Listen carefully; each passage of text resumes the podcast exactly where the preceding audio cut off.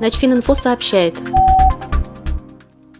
Вице-премьер Российской Федерации Дмитрий Рогозин рассказал в эфире программы «Воскресный вечер» с Владимиром Соловьевым на канале «Россия-1» о росте зарплат специалистов оборонной промышленности.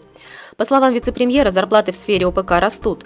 Сегодня никого не удивишь средней зарплатой 40-50 тысяч в регионах на отдельных предприятиях. Дмитрий Рогозин заявил, что очень внимательно следит за этим вопросом, ведь, по его мнению, уровень зарплат напрямую влияет на качество работы специалистов ОПК и в конечном итоге на обороноспособность государства. Так, недавно двигатели второй и третьей ступени носителя «Протон-М» были возвращены изготовителю, Воронежскому механическому заводу из-за обнаруженных проблем технологического характера. Причиной отзыва двигателей Дмитрий Рогозин назвал недостаточную технологическую подготовленность завода и низкие оклады ведущих специалистов. Ранее президент Российской Федерации Владимир Путин пообещал, что государство продолжит стимулировать работу предприятий ОПК, а также отметил необходимость повышать зарплату сотрудникам предприятий.